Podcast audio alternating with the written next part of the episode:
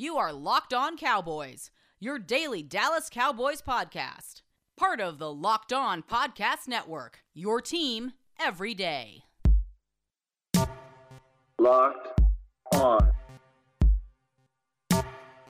Locked on. Locked, Locked locked, on. locked, Locked locked. on. Cowboys. Locked on. Cowboys.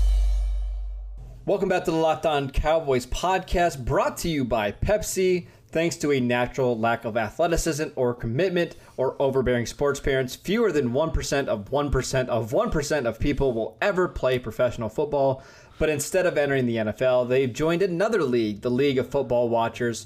This football season will be different, and Pepsi is here to get you ready for game day no matter how you watch, because Pepsi isn't made for those who play the game, it's made for those who watch it.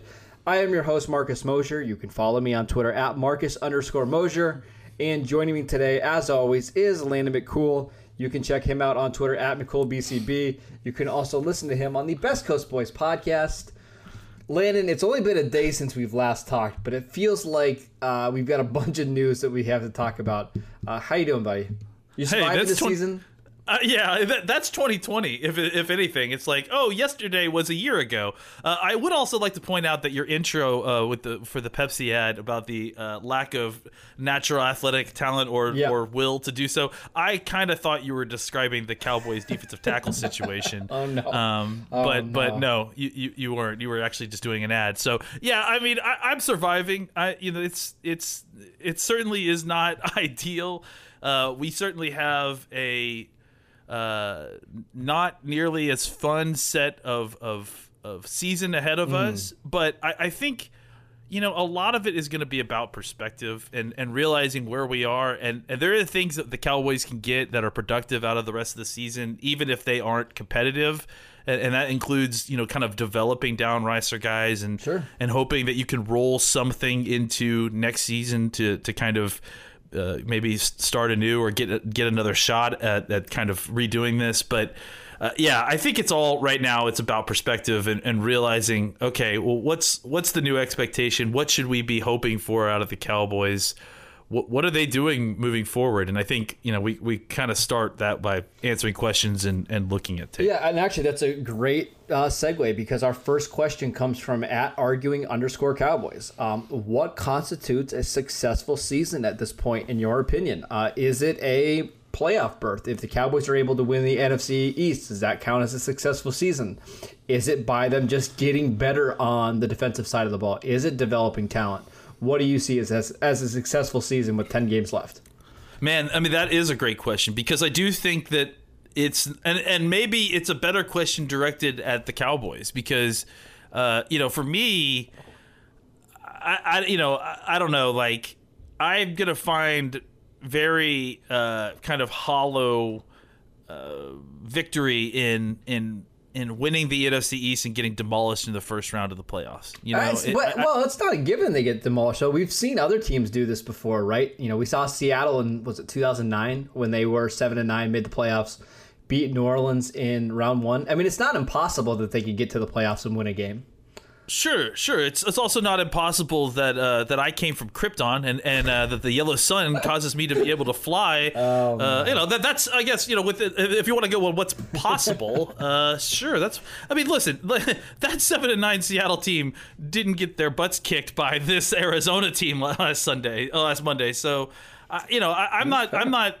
I'm not projecting forward uh, rosy, uh, uh, uh, you know, outcomes at this point when, when we've seen a, enough to, uh, to to take the rose off this off off these glasses.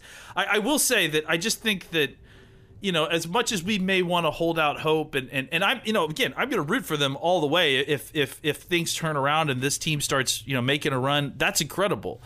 Uh, but I, I, you know, ultimately at the end of the day, if you're asking me, you know, at by the end of the season, looking back, would I be more satisfied with a uh, NFC East title and uh, a, the 27th draft pick in, in the next year's draft and and you know not much else to show for it? Or you know, a terrible season in which things, you know, kind of fell apart, but you got the opportunity to play some young guys and get some experience and you got a higher draft pick. I'm I I like the latter situation more. But I but I but I also, you know, see the there is a human element to the idea of losing that many football games. Um, I- but the other side of that argument too is that, I mean, it's hard to cultivate a losing culture uh, when half the people that are supposed to be playing for your team next year are, actually in the injured reserve. They're, you know, they're not It- even in the stadium balance, at the it time really it's is.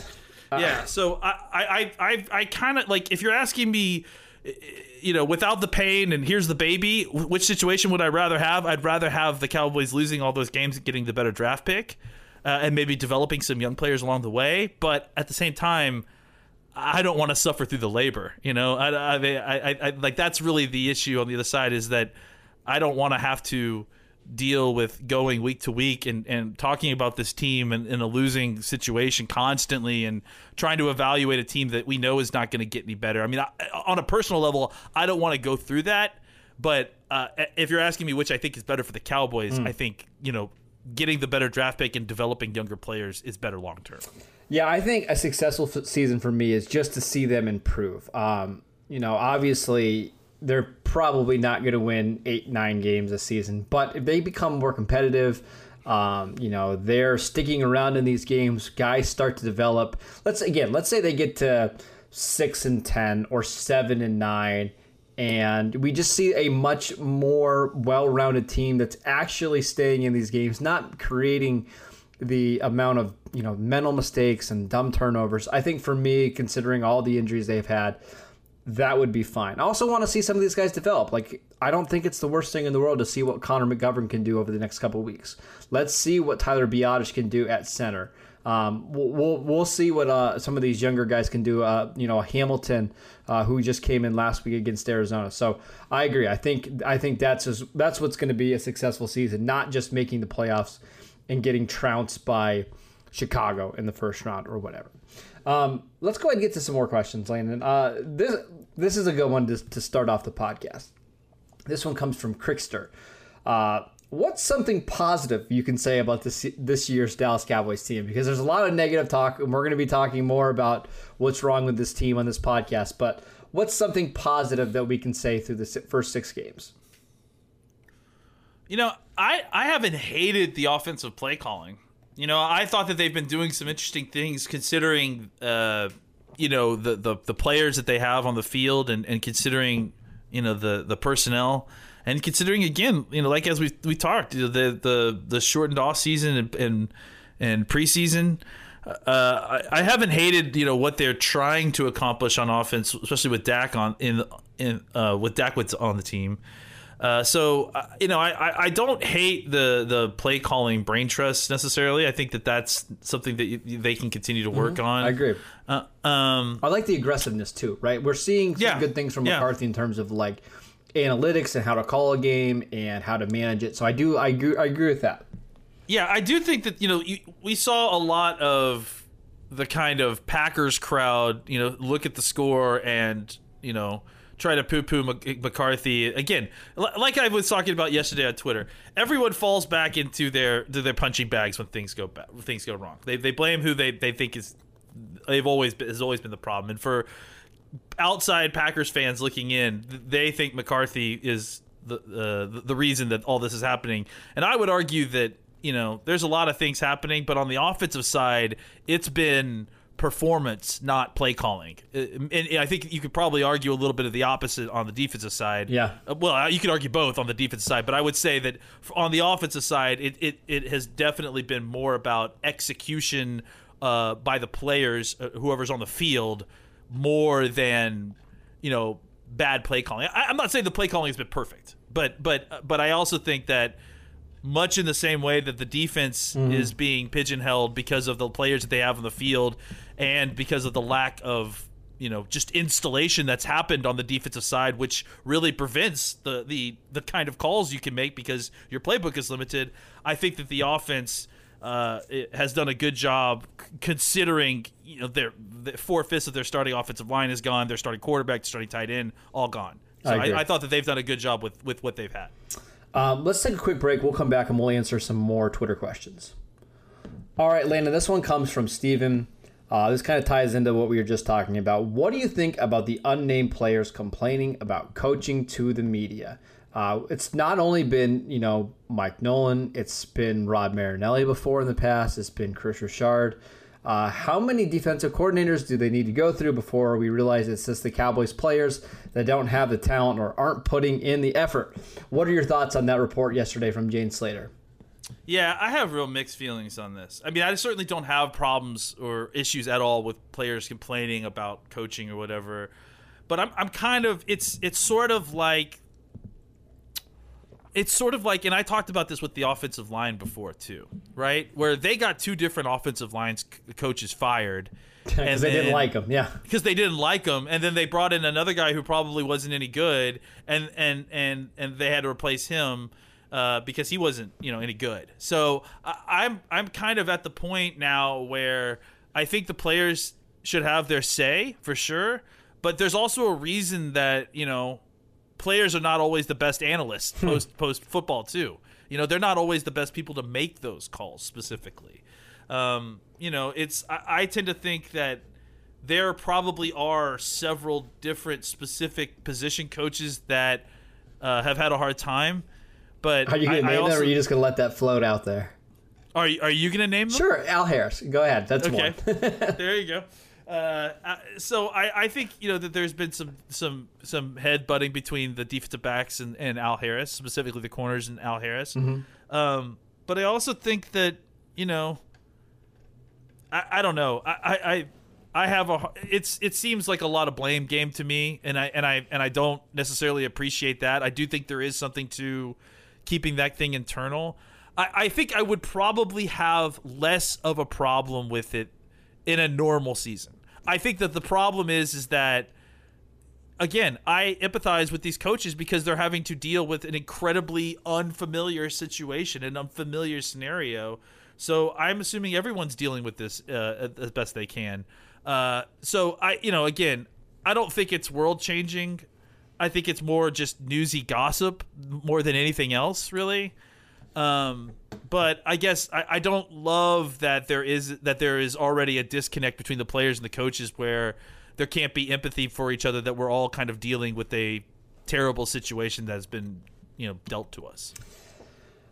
I I've got a hard time agreeing with the players here. Like I, I understand the scheme maybe is not com- completely working, but like and I again I think we have an idea this is probably defensive players that are complaining, right? Not offensive players because the oh, offense has been fine, right? Oh, Definitely, definitely. Yeah, Yeah. I, I mean, I, as far as I, I can't imagine that the offensive players have such complaints about the coaching. It's the same. It's the same scheme this, they've yeah. been running the last Yeah. two years. So yeah, it's fine. It's got to be defense. There's just so many basic things in like hustle stuff that makes me feel like okay, uh, you you don't have the right to to complain about a defensive coaching staff if you're not rallying to the football. If you're not executing very simple, simple stuff that's going on, like Daryl Worley getting beat on that one play.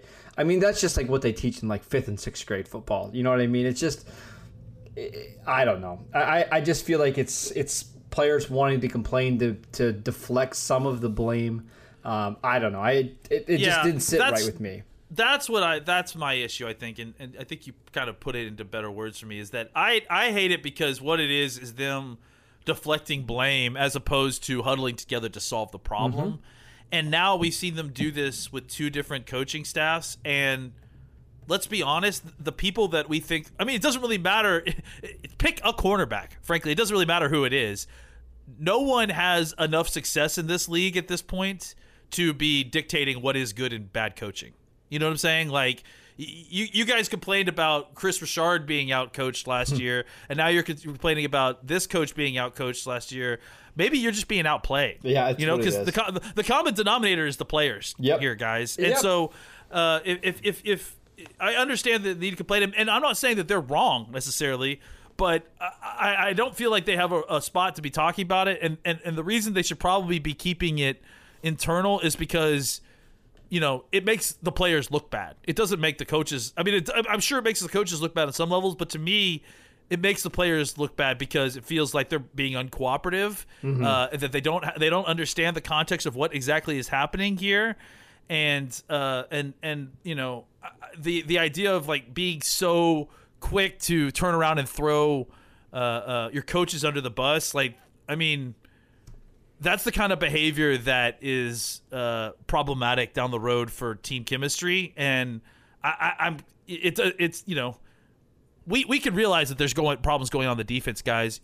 This is not helping anybody by telling the media this anonymously or not. Yeah, and this was my fear about tanking. I mean, I know we talked about artificially tanking, but like getting rid of this losing culture and hey, it's not my fault, it's this person's fault. It's that's hard to get rid of. And I mean, I know the injuries factored in this and you could say, "Hey, in 2021, once you get Dak back and the offensive lineman, things are going to be different." But those underlying problems where as soon as something goes wrong, I've got to blame somebody else so I don't get attacked.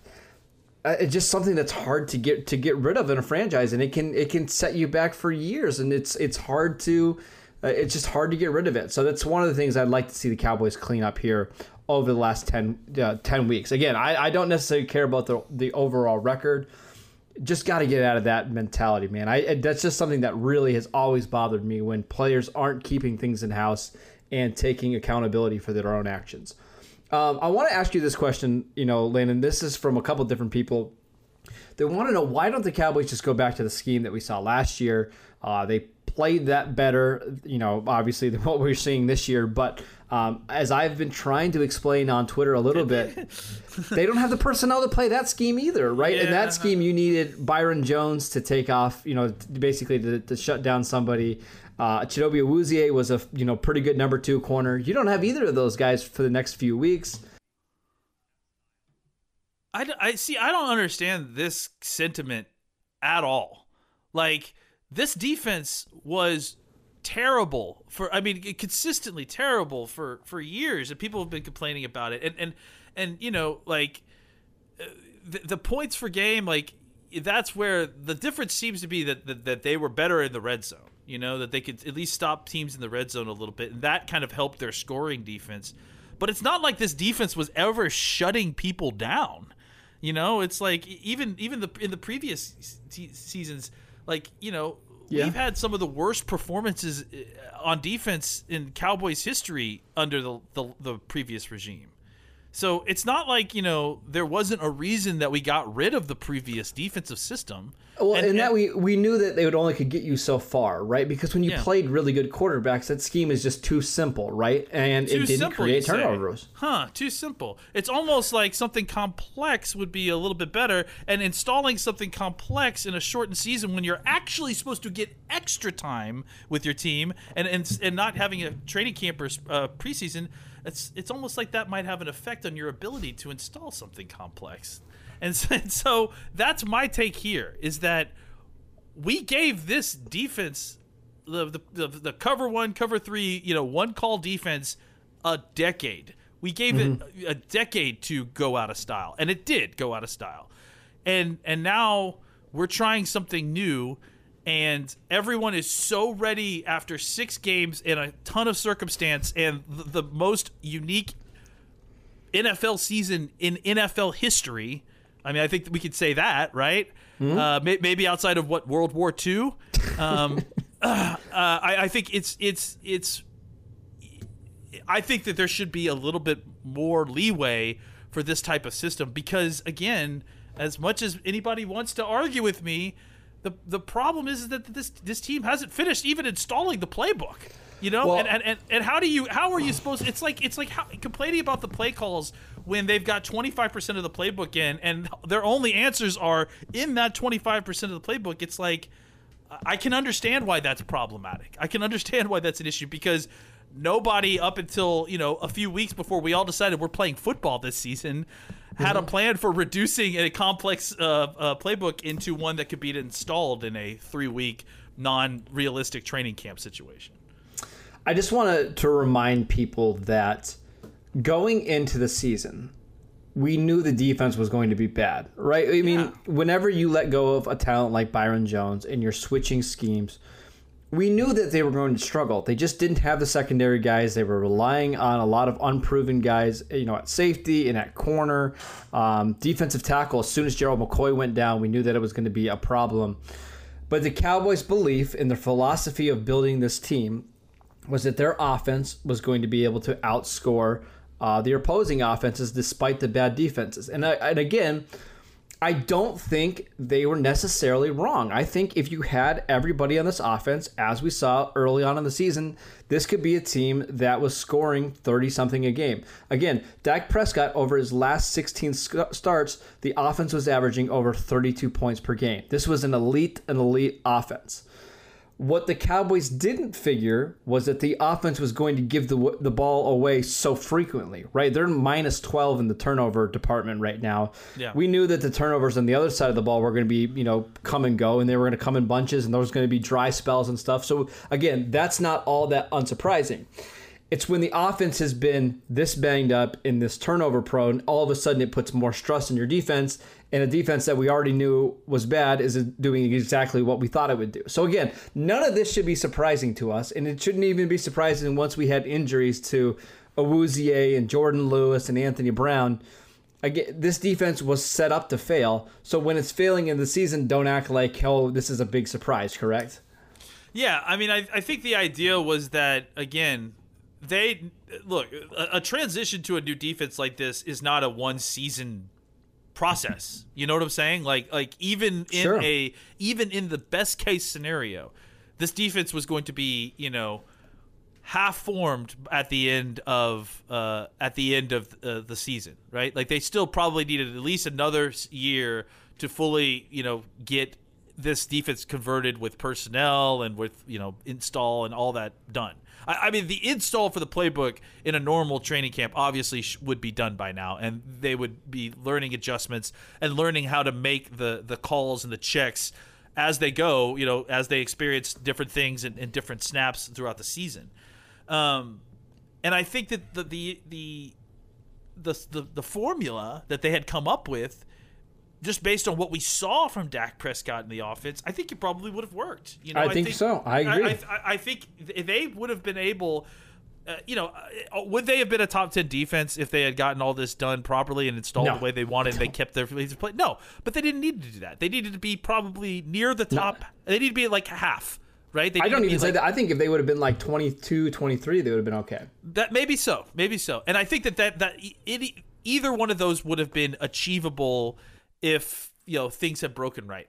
Things did not break right, okay, and, um and so they have have suffered because not only is their methodology of, of trying to score points fallen apart because of the lo- the loss of quarterback and almost the entirety of the offensive line, but the defense has also lost players, and so they are giving up more points than normal. And on top of that, because the offense is not scoring points, the one aspect of the defense that that really really did not get fixed at all this season, and really didn't they didn't do as much as maybe they should have, or at least they thought they did more than they they they did, was the run defense. And so any team that continues to ha- be able to play balanced football against this defense is just absolutely tearing it apart. Yeah, I Um, agree.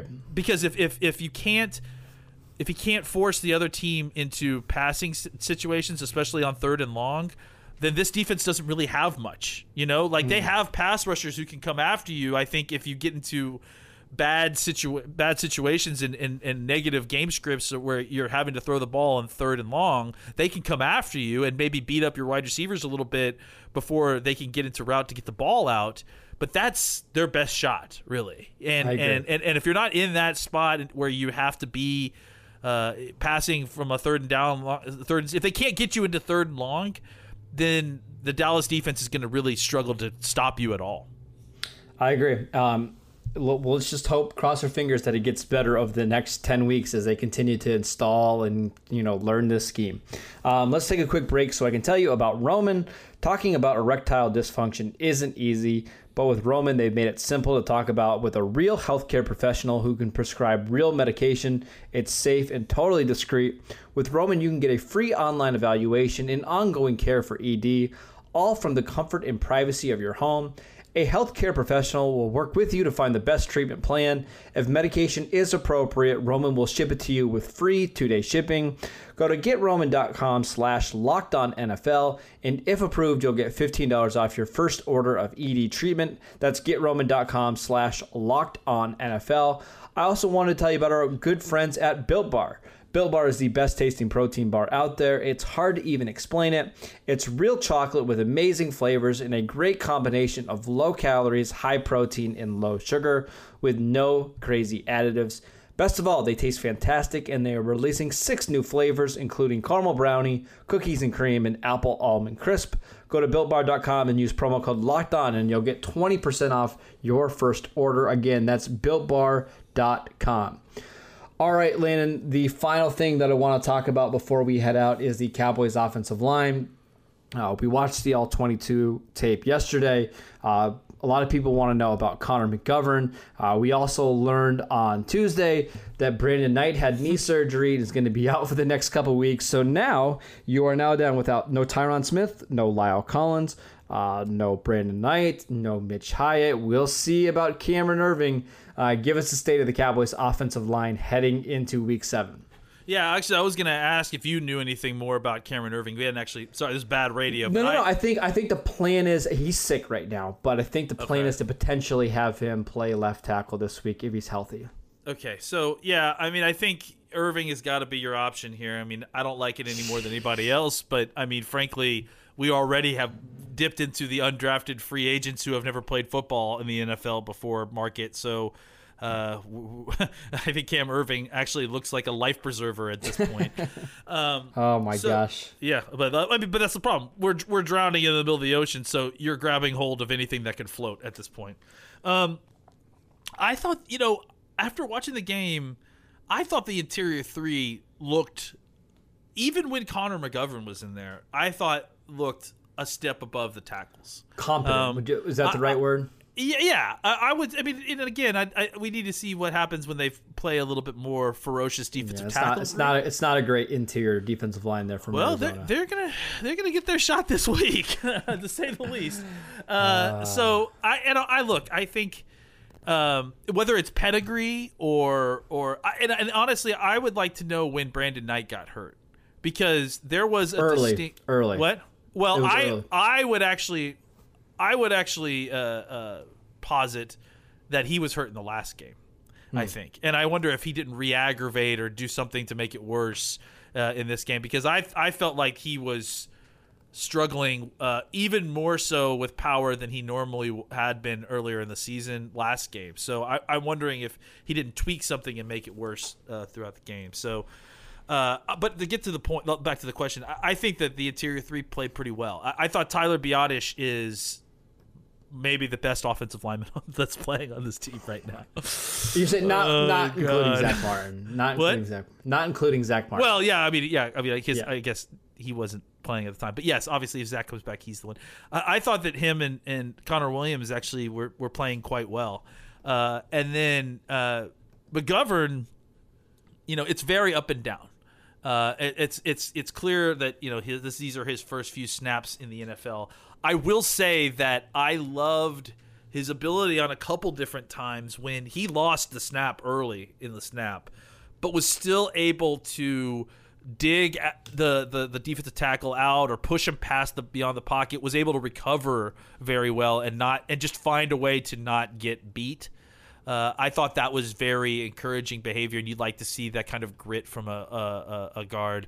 he looks tiny. That's that was my first impression looks when I saw him. I mean, again, he looks like Connor Williams, like, like when I was like, first is started. that, is that a tight end playing right Yeah. guard for us right now? yeah, he does not look big, and and and and and really, all three three of them with Williams, Biadasz, and and McGovern. You know, it's it's it's doesn't look like a very big trio. So. Uh, yeah, but I think that they, for the most part, were doing their jobs well. They seem to be sorting out everything in the middle of the field. But Biadasz seemed to, you know, there were- there were a couple of blown assignments, but I think that those weren't by those interior three. I mean, I, the one specifically that I think I'm thinking about is the one where it felt like Terence Steele missed the inside threat and allowed a blitzer to come in instead of taking uh, the the nearest guy inside. I think it was the that the. Budda Baker sack. Yeah, that, that's that's Yeah. right, the Budda Baker sack. So Yep. You know, I think that for the most part, though, you saw these guys getting to the second level. You guys saw these guys making reach blocks. You saw these guys cutting people off. Uh, I, I, you know, I, I just I saw a lot of positive reps from these guys. Uh, you know, again, we're not hold we can't hold them to the standard of Zack Martin and uh, these other guys that are you know perennial Pro Bowlers. But for guys who are making their first starts in the NFL and trying to figure out exactly the speed of the game and, and everything, uh, it was surprising to me that the uh, that they weren't part really as much part of the issue. And, and if anything, I, I would argue after looking at the game that uh, that Andy Dalton needs to do a little bit better job of trusting them and stepping up into the pocket and throw the ball. I just can't believe we're at week seven and this is what we're talking about. Is We're talking about the second team offense. the, yeah, I mean it, it really is. This is the the offense that we'd see like week two of the preseason, right? Yep. Oh my gosh. Uh, I think that's a good way to end the pod, unless you want to talk about how quickly we can release Ezekiel Elliott and Jaylon Smith. I'm good on that. Thanks. I had a feeling there was like ten people that asked us on Twitter uh, about that, and I'm like, oh man, I'm, I'm sure Landon wants to get into all that, but I, I'm wondering who promotes all that all over Twitter. I mean, I listen. My followers are smart. I don't know what else to say. Uh, that is it for today's show. Thank you guys for tuning in. Make sure you download and subscribe to the podcast on Apple Podcasts, Spotify, or wherever you get your podcasts. Uh, you can follow the show at Locked On Cowboys. You can follow Landon at McCoolBCB, and I'm at Marcus underscore Mosher, and we will see you next time.